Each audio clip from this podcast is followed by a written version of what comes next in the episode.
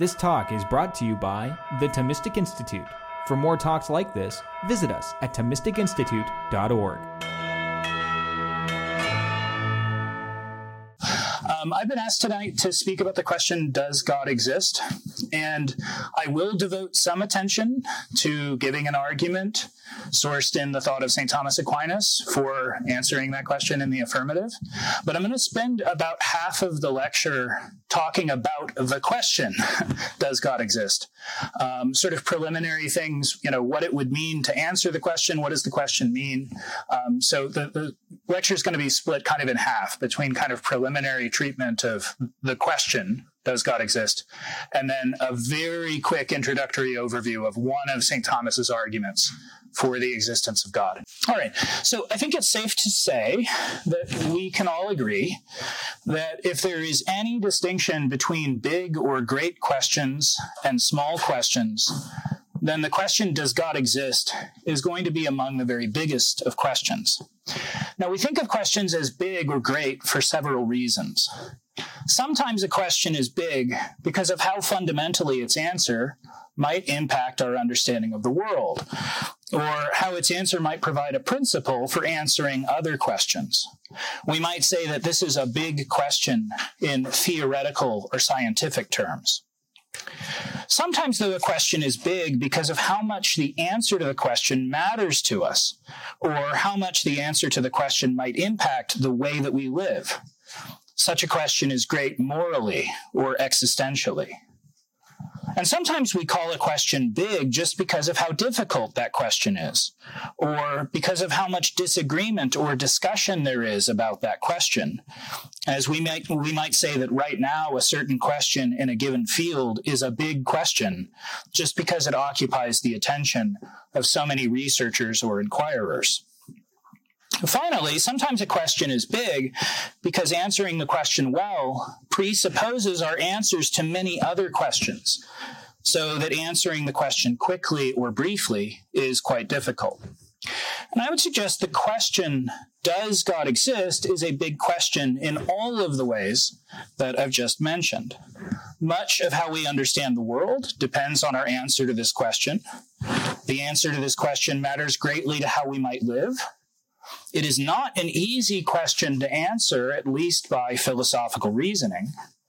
There is, in fact, much disagreement and discussion about this question. And something that I should note right before a forty-minute lecture, answering this question fully is impossible in a short time.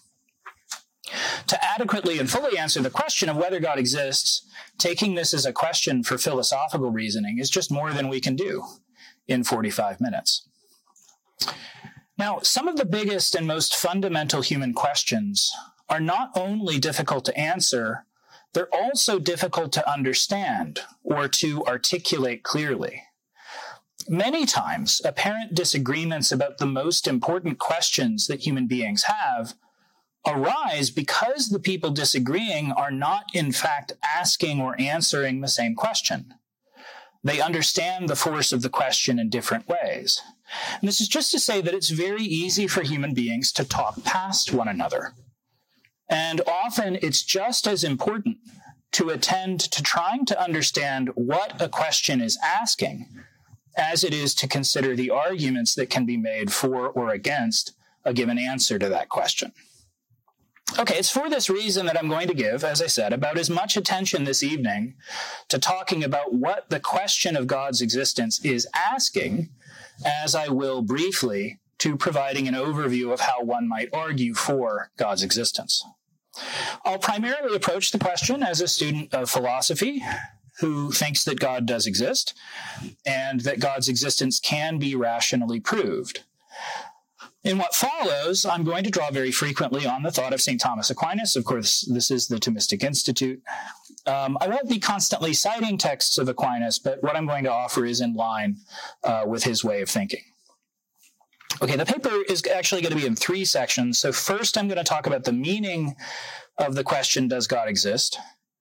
Second, I'm going to talk in a general way about how one might argue that God does exist.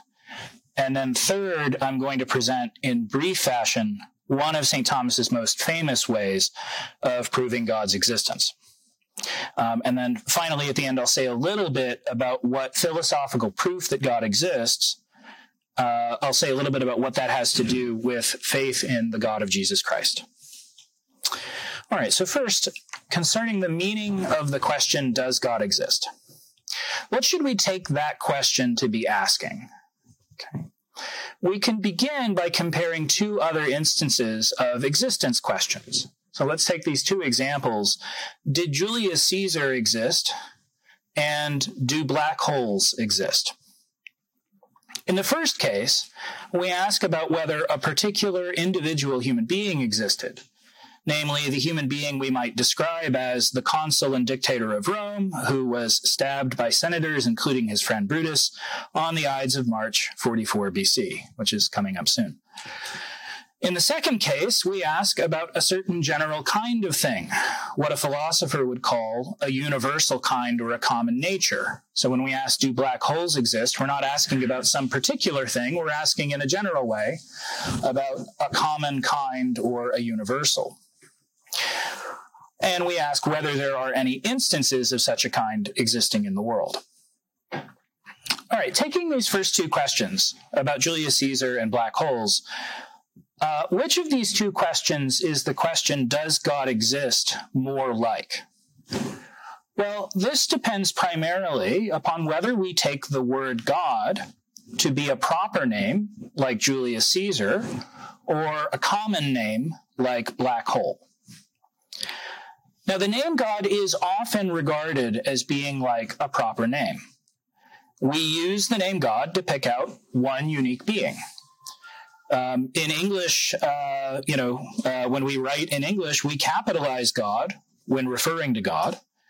We also frequently use the name God as a term of address in the second person. We say, oh my God, as we would say, hi, Peter. And we refer to God in the third person in the way that we would refer to a particular person by a proper name. We say God answered her prayer, just as we say Julius Caesar crossed the Rubicon. By contrast, although Christians also capitalize the word Lord and use Lord as a term of address in the second person, you can say, O Lord. In the third person, we say the Lord with the definite article. We don't say, the God answered my prayers. Instead, we say, God answered my prayers.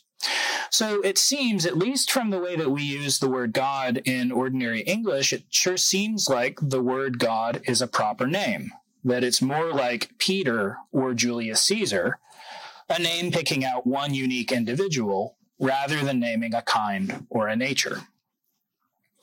But if God is taken as a proper name in this way, it's going to significantly affect the way that we think about a proof or an argument that God exists. Generally speaking, it can be harder to prove that a particular individual exists or did exist than it is to prove that there is at least one instance of a nature or a kind. At the very least, the kind of evidence or argument given for the existence of a particular individual will differ from the evidence or arguments given for the existence of a kind or nature. To take our example of Julius Caesar, the description of Caesar as the consul who crossed the Rubicon, et cetera, forms the target that any evidence must support. And so that description of Caesar determines the sort of evidence that we will consider in favor of his having existed. In this case, the only sort of evidence available to us um, uh, for his existence Um, is testimony of various kinds. To ask whether Caesar existed is to ask whether there was someone who led an army across the Rubicon, became dictator, and was murdered in forty-four B C. And we answer that question through available testimony by historical sources. With enough common testimony and independent historical sources for the basic facts of Caesar's life, facts belonging to our description of Caesar, we can be confident that he existed, even if we are in doubt or are in fact incorrect about certain details of his life. So, for example, Caesar almost certainly did not say in Latin et tu, Brute, uh, but he might have said in Greek kai su teknon. By contrast, it's because black hole names a common kind or a universal that it's possible for there to be arguments for the likely existence of black holes as a kind of thing defined in a certain way from equations in physics. To reason that black holes likely exist on the basis of theoretical physics, such that we expect to observe them, or rather to observe their distinctive effects, is not to reason immediately to the existence of any particular individual black hole. Having reasoned that it's likely that black holes exist, then we can consider the possibility that particular astronomical observations are best explained by the presence of a black hole, like the one asserted to exist at the center of our galaxy. Now, without entering further into details for either of these different cases, the case of Caesar or the case of the black hole, the central point is this. It's going to make a tremendous difference whether you intend to prove the existence of an individual or you intend to prove the existence of some instance having a kind or a nature. And so the question about the question, does God exist, is which kind of existence question is this? Okay. So now we can talk about how one might prove that God exists. And to answer that, we have to answer what kind of existence question is, how does God exist? Now, despite what contemporary English usage suggests, the more classic view historically, and the view reflected in Saint Thomas's usage of the Latin word deus, the word for God, the more classic view is that at least when it comes to proving God's existence philosophically, God should be treated as a kind name, like dog or human being or black hole, rather than as a proper name, like Fido or Peter, even if we hold that there is and can only be one God. So we do sometimes in English express the question of God's existence in this way as, is there a God? Right? Is there a God? And this formulation is really a more accurate articulation in English of the philosophical question that Saint Thomas is asking in the article containing his five famous ways of proving God's existence. The question he's asking there is whether there is a God, whether there is a divine being. Now, Saint Thomas's philosophical question about the existence of a divine being is not, however, the only way in which one can ask the question about God's existence. Many of the reasons and much of the best evidence that motivate an individual's belief that God exists are not so much about proving the existence of a being with the divine nature. They are instead evidence or reasons to believe, for example, that the God of Abraham, the God of Jesus Christ, the one who acted in the world in many particular ways and revealed himself to us, exists. Especially when we're talking about the sorts of um, evidence and motivations that many individual believers have for their belief, things such as spiritual experiences of grace, experiences in prayer, mystical experiences, or the witnessing of the miraculous as reasons for believing that God exists. This is just to say that on the personal level, most Christians are committed to the existence of God as a matter of belief, including belief in the works that God has performed and does perform, rather than fundamentally as a matter of rational philosophical proof. The reasons to believe that God revealed himself in Christ and offers salvation through Christ are not matters of strict philosophical proof. And so if the question is, does the God who became incarnate in Christ exist? This question will not be answered by philosophical reasoning alone, that is, reasoning that is not itself dependent upon belief in divine revelation. Now, I am going to focus in the remainder of the lecture on philosophical reasoning concerning the existence of a divine being, okay? Uh, but You know, Christian Catholic interest in this question, right, um, needs to, to recognize the distinction between philosophical reasoning and what it can accomplish, right, and the more complete reasons that an individual has for believing in um, the God of Christianity. Okay. All right. With that qualification, though, the philosophical question, is there a God, is for Saint Thomas a question that in itself is really preliminary to faith in divine revelation, and in all of the particular deeds that Christians believe God has performed in the world. In this regard, Saint Thomas draws a distinction between what he calls the preambles of faith and what he calls the mysteries of faith. Okay. So preambles of faith are truths pertaining to Christian teaching that can in themselves and in principle be proven philosophically. So for Saint Thomas, the existence and the uniqueness of God are his most frequent examples of such preambles of faith.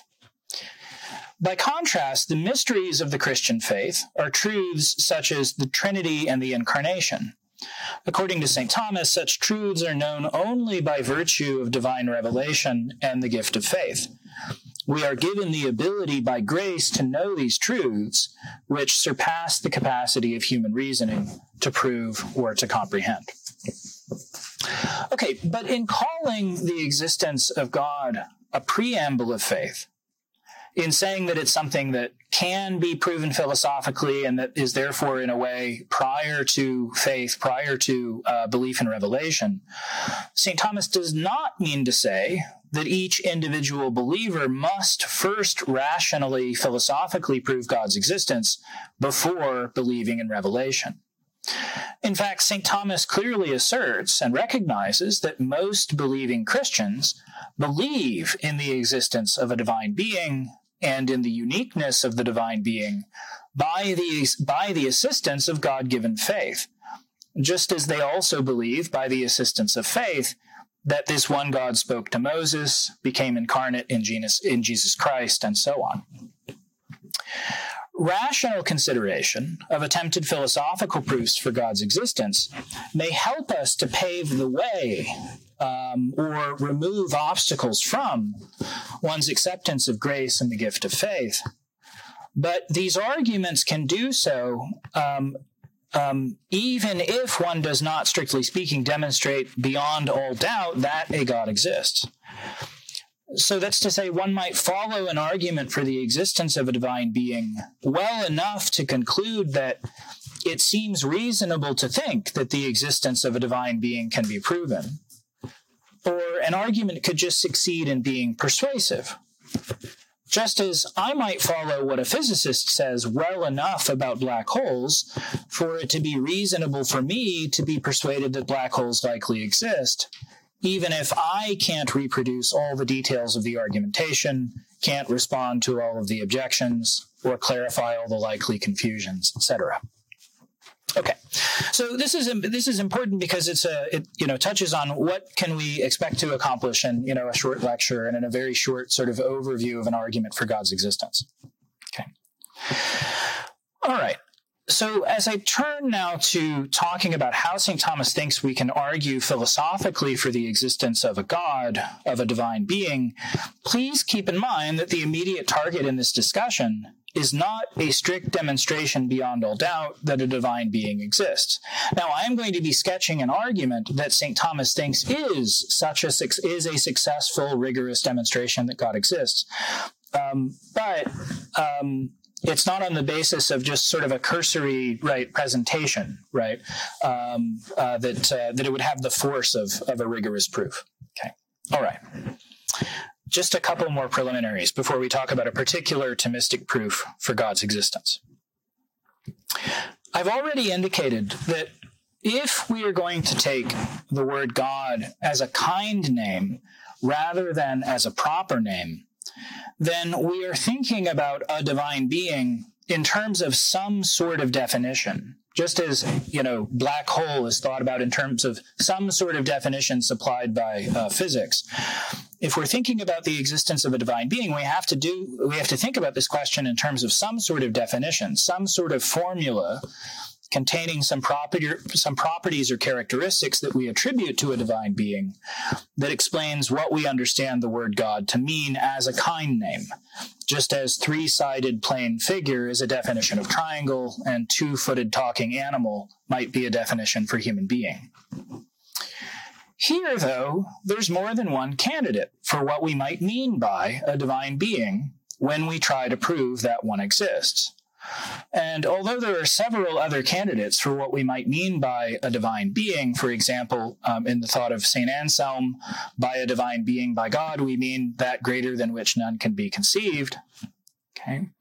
Um, when it comes to uh, what's going on in Saint Thomas's argumentation for God's existence, um, there are really two candidates, two ways of thinking about what the definition of God is that's at work when he's asking the question of whether um, whether God exists. And we, so we can distinguish these two approaches. One of these approaches is what's frequently now called uh, classical theism. So in, in popular um, discourse, apologetics discourse, if you hear reference to classical theism, this, the, there's an approach associated with um, advocates for classical theism. Um, I'm going to, there's a second approach, though, that I'm going to distinguish. Um, and just to make clear that I do think it's, in fact, Saint Thomas's view, I'm going to call that the Thomistic approach. So this is one, there's a little bit of a gap between the typical approach of uh, advocates for classical theism and uh, what I think we find in Saint Thomas. All right. On what I'm calling the classical theism approach, we take the definition of God that is the target of a proof for God's existence to include all of the classical divine attributes, especially omnipotence, omniscience, omnipresence, and omnibenevolence. So the omni attributes, as they're called. All right, so that's the classical theism approach.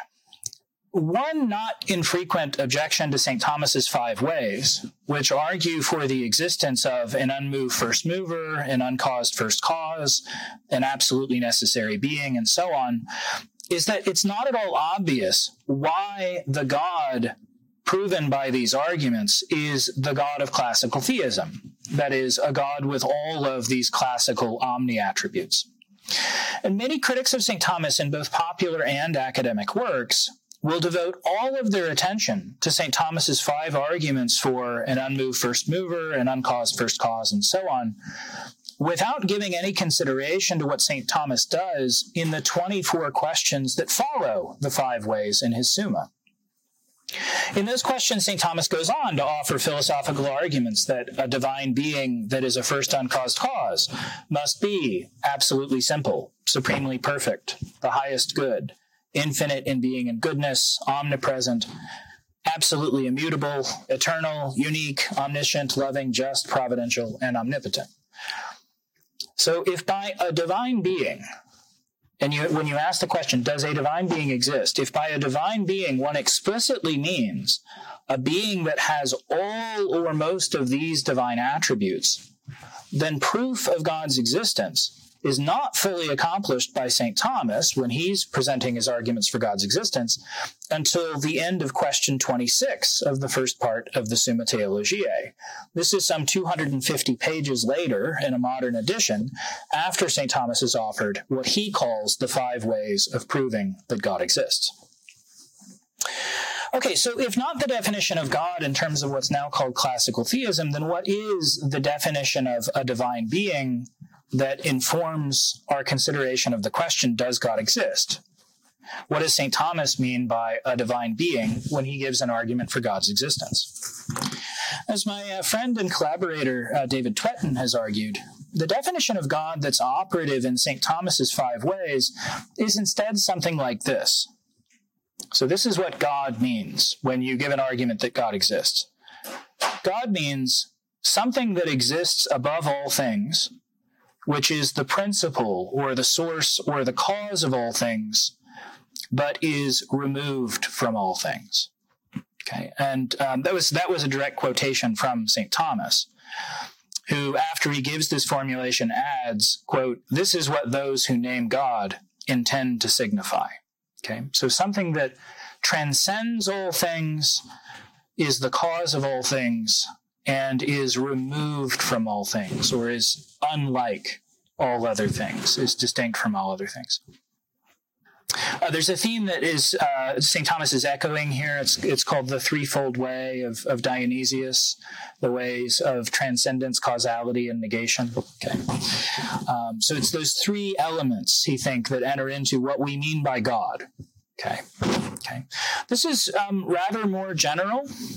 Okay, a little bit more open-ended than a me- than saying that the meaning of God is, right, a being with all of the sort of classical divine attributes. Okay. okay.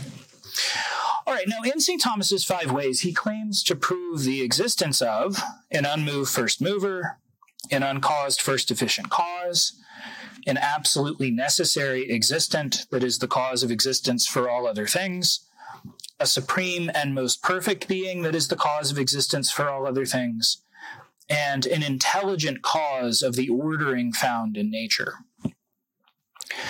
Each of these five formulae corresponds in structure to the definition of a divine being that we just gave. So each of these ways of characterizing God and the proofs for God's existence, each of these would count as something existing above all things as their principle, but removed and radically distinct from them. Okay. But it may not, and in fact it should not, be immediately evident that a first unmoved mover or an uncaused first efficient cause must be the personal, omnipotent, supremely perfect, provident creator of the world. Again, Saint Thomas devotes some two hundred fifty pages in a modern edition to proving that a first uncaused efficient cause must have all of those divine attributes. Okay. Okay. All right, so this is just to say that um, if we're treating the question, does God exist, the way that Saint Thomas treats it, okay, um, there's a little bit less accomplished in the arguments given to answer that question by itself. Okay? All that we're establishing is that there is some sort of supreme being that's a cause for other things and is radically unlike the things that it causes. Okay? That's what an argument for a divine being looks like. That's what it accomplishes. All right. With all of those preliminaries, and with an understanding of what Saint Thomas's philosophical proofs for God's existence are supposed to accomplish, I can give a brief explanation of one of Saint Thomas's five proofs that a divine being exists. And I'm going to focus on Saint Thomas's first way, uh, the famous argument for motion, which Saint Thomas himself says is the first and more manifest way of proving God's existence. Okay. Now, Saint Thomas describes the argument from motion or the argument from change as the more manifest way because the fact of motion or change is so obvious to us. So the first claim that he advances in this argument is that, quote, it is certain and evident to our senses that in the world some things are in motion. Okay. And before we go any further with the proof, it'll, it's necessary to say just a little bit about what Thomas takes this to be saying. Okay. It is evident that things are in motion. Um, so let's take, as an example, just a water bottle going from here to there, okay, as an example of motion. It is evident to us immediately. There is no ground upon which we should doubt that there are in the world things in motion, that things go from not being a certain way to being a certain way. Okay, Thing, the water bottle goes from not being over here to being over here. Okay, okay, or that something first is not and then it is. Okay, so um, all of the five ways that Saint Thomas puts forward, they are um, they take as their starting point some very general, um, he takes to be fairly obvious feature of the world. Okay. Um, something that it would, you know, be very strange to deny, and especially in the case of the argument from motion. It's the fact that things change, okay? It's the fact that first things are not one way, and then they come to be that way, okay? Okay. All right. Saint Thomas then asserts a principle which he proceeds to defend at some length. The principle is this: whatever is in motion is moved by another. Okay, so if we're taking this as our example of change, there's the very obvious mover in the background. Okay, um, but he advances as a principle, whatever is in motion is moved by another. Whatever is undergoing this transition from not being a certain way to being a certain way is always moved by another. Now, Saint Thomas's defense of this principle, which he takes from Aristotle's philosophy, articulates what motion or change is and what it is for one thing to be the mover of something else in terms of some fundamental notions from Aristotle's uh, metaphysics and philosophy of nature, these are the notions of potentiality and actuality. Um, in brief, sort of first pass introduction, if you haven't encountered these notions before, act or actuality, we can first say, is what exists now.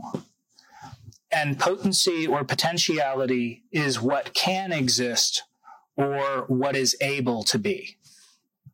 Okay, so actuality is what exists. Potentiality is what is able to be.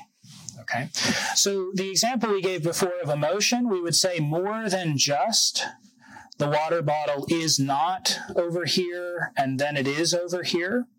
We would add to this account that before the water bottle is actually over here, it was potentially over here. Okay, the water bottle is able to be over here. Okay, and motion or change generally is understood by Saint Thomas, like uh, following Aristotle, as involving something going from potentially being one way to actually being that way. Okay, all right, so far, so good. Okay, so Saint Thomas thinks this way of thinking about motion or change is um, uh, very clear, very, you know, very intuitive. Things can be a certain way before they are that way. And if you if you didn't admit that the water bottle can be over here, then you could never explain how it comes to be over here. I mean, this is very basic, right? Um, and uh, in Saint Thomas's mind, there's not there's not a lot of ground for disagreement. Okay, okay, with this with this way of thinking about motion or change. Okay, all right. So it's a central Aristotelian philosophical claim that what we've just called potency or potentiality is a real feature of the world. It is a way in which things exist. It is a way that things are. My ability to learn Russian, okay, uh, I've given that as my stock example for a long time. I, I'm, I'm confident I'm never actually going to learn the Russian language, okay, so I always give it as an example of the potentiality. But that I can do that, that's a feature of the world, right? So the the way that the world is, is not just what actually is. It includes all the things that are potentially. Okay. Okay. So this is a, a, a foundational claim for Aristotle, what we can call the thesis of the reality of the potential. Okay. Now it's not to confuse the potential with the actual, right? The potential is not actual, but the potential is a real feature of the world. Okay. All motion, again, involves the passage from a state of potentiality to a state of actuality. What changes goes from being potentially such and such to being actually such and such. As water goes from being potentially hot to being actually hot, as the water bottle goes from being potentially over there to being actually over there. As Saint Thomas puts it, quote, nothing is in motion except insofar as it is in potency to that to which it is in motion. So when the water bottle is, is moving, it's potentially over here, okay? It is in potency to that to which it is moving, okay? By contrast, a thing is a mover or a cause of motion inasmuch as the mover is somehow in act. Potentiality alone is never an explanation of motion. It's not because just because things can be a certain way that motion occurs. It's always because something is actual in a certain way that motion occurs, as it's because my hand is actual in a certain way, right, that causes the motion of the water ball. Okay, so Saint Thomas tells us then that what it is for one thing to move another is for it to reduce that thing from potentiality to actuality. And he uses this to argue for the claim that we just mentioned, uh, that whatever is in motion is moved by another. He argues as follows, quote, something cannot be reduced from potency to act except by some being in act, as fire makes wood, which is potentially hot, to be actually hot. And here we come to Saint Thomas's critical claim. Quote, "It is not possible that the same thing should be at the same time in act and in potency in the same way. For what is actually hot cannot at the same time be potentially hot, but is at that time potentially cold. It is therefore impossible that in the same respect and in the same way, something should be both mover and moved, or that it should move itself. Therefore, whatever is in motion must be moved by another."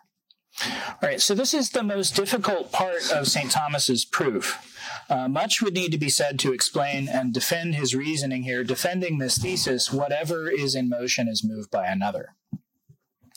The example that he provides, actually hot fire, making potentially hot wood to be actually hot, might make it seem as if Saint Thomas is saying that one thing can only move another if it already actually possesses the characteristic that it brings about or actualizes in the thing that's being moved.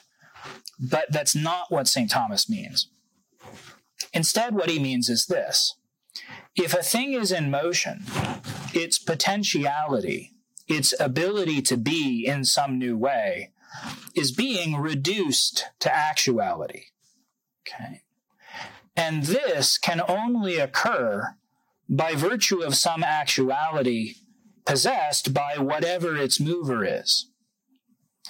And the actuality by which this potentiality is reduced to actuality has to be distinct from that potentiality. Okay? Okay? In other words, all that's being excluded by Saint Thomas's argument is this, that a thing in potency should reduce itself to actuality only insofar as it is in potentiality. The mere fact that the water bottle can be over here cannot be what accounts for the water bottle's coming to be over here. There has to be some actuality distinct from the potentiality of the water bottle for being over here. Okay. So if something is in motion, if potentiality is being reduced to actuality, that is, if what can be is coming to be, then there has to be some actuality distinct from the potentiality in the thing that moves and distinct from the actuality that that thing achieves through its motion. Okay? So in order to account for what's happening right now, it has to be the case that we've got three things.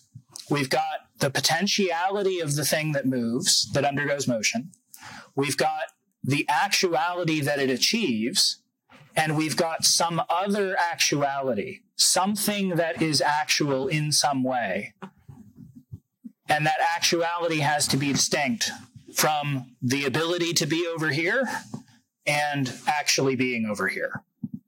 Okay, so this is, it, it's fairly abstract, okay? It's very general. It would apply to any example that we could give of motion or change. But we need those three things. We need the potentiality of what undergoes motion, the actuality of what is moved, and some other actuality, okay? That's what Thomas means when he says, whatever is in motion is moved by another, okay? All right.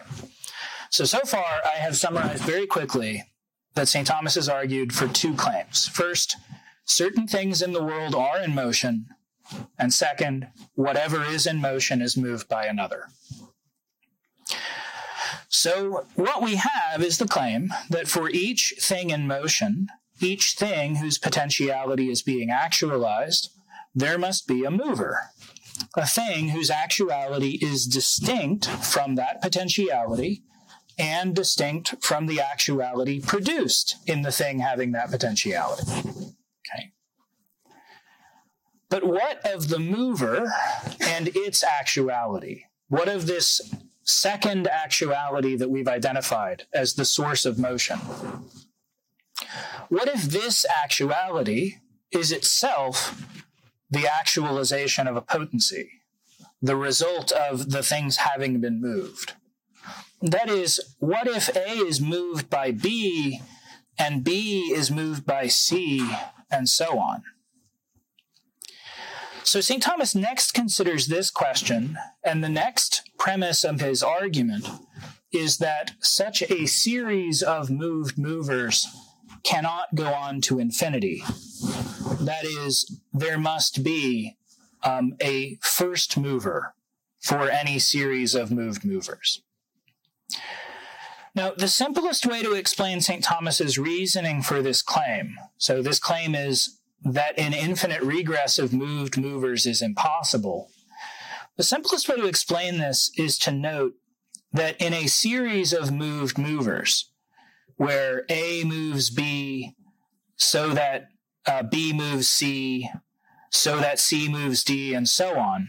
So you can think of a series of, of train cars that I can just, you know, represent on the board. A moving B, moving C, moving D, okay?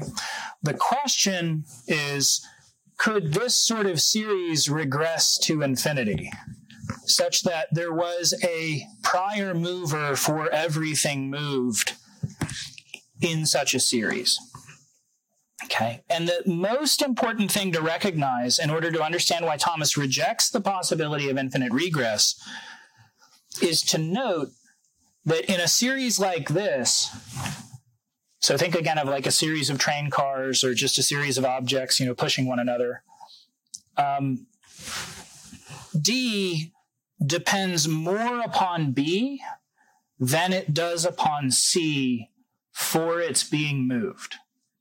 Okay.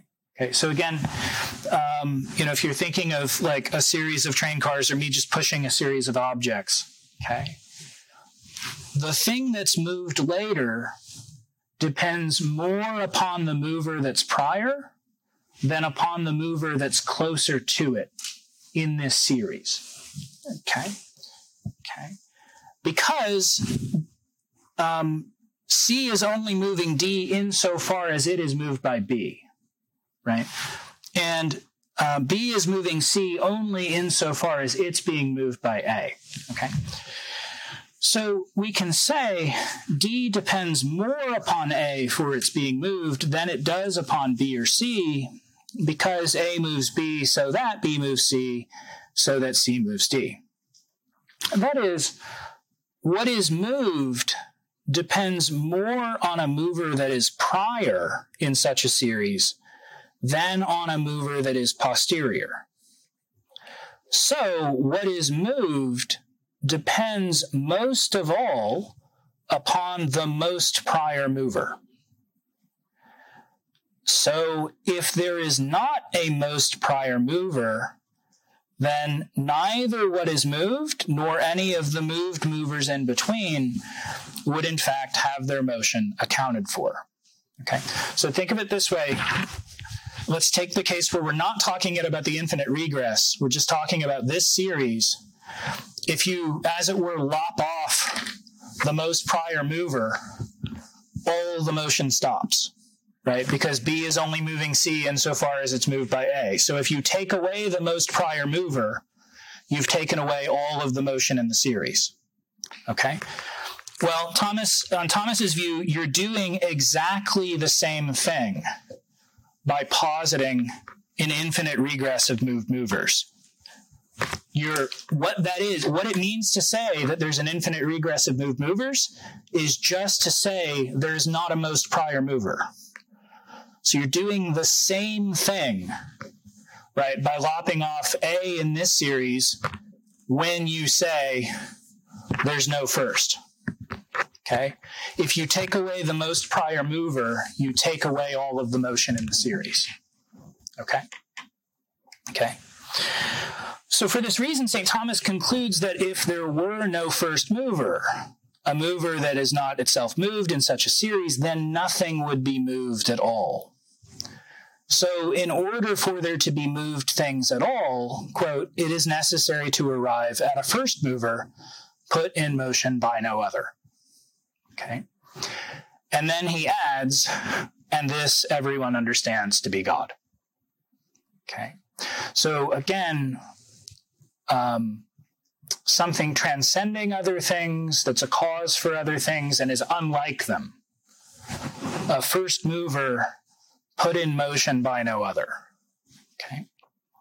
All right. As I said before, it might not be obvious. In fact, it shouldn't be obvious immediately that a first unmoved mover has all of the attributes that we attribute to God. And again, these attributes are what the next two hundred fifty pages of the Summa Theologiae are intended to prove. But Saint Thomas proves everything that he says about the divine being philosophically from his being a first unmoved mover and a first efficient cause.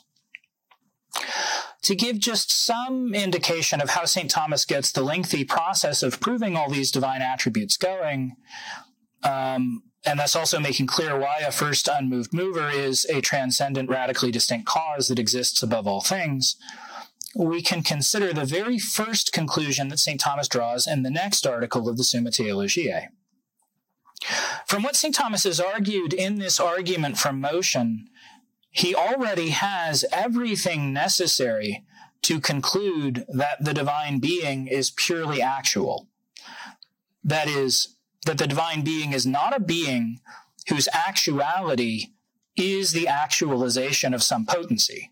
Okay, as we would say, the water bottle's being here is the actualization of the ability to be here that it had. Okay? If God's actuality were that sort of actuality, well, then that actuality would require a mover, in which case um, the supposed first mover wouldn't be the first unmoved mover. Okay? Um, So Thomas uses this line of reasoning to conclude that whatever is the first mover, the source of motion for all motion, right? In, in you know every example that we might give of motion, the first mover put in motion by no other must be something that is pure actuality, not something whose actuality is the result of the actualization of some potentiality. Okay. Um, at the very least, this indicates why um, the first unmoved mover would have to be radically unlike anything that you know through the senses, anything bodily, anything, right, that you encounter every day, because it is one of the general features of uh, the world that we observe through the senses that all of the things that we observe are subject to motion and change. They have potentiality. They can be this way or they can be that way. Okay. But God is pure actuality, actuality that is not the act of any potency. Okay.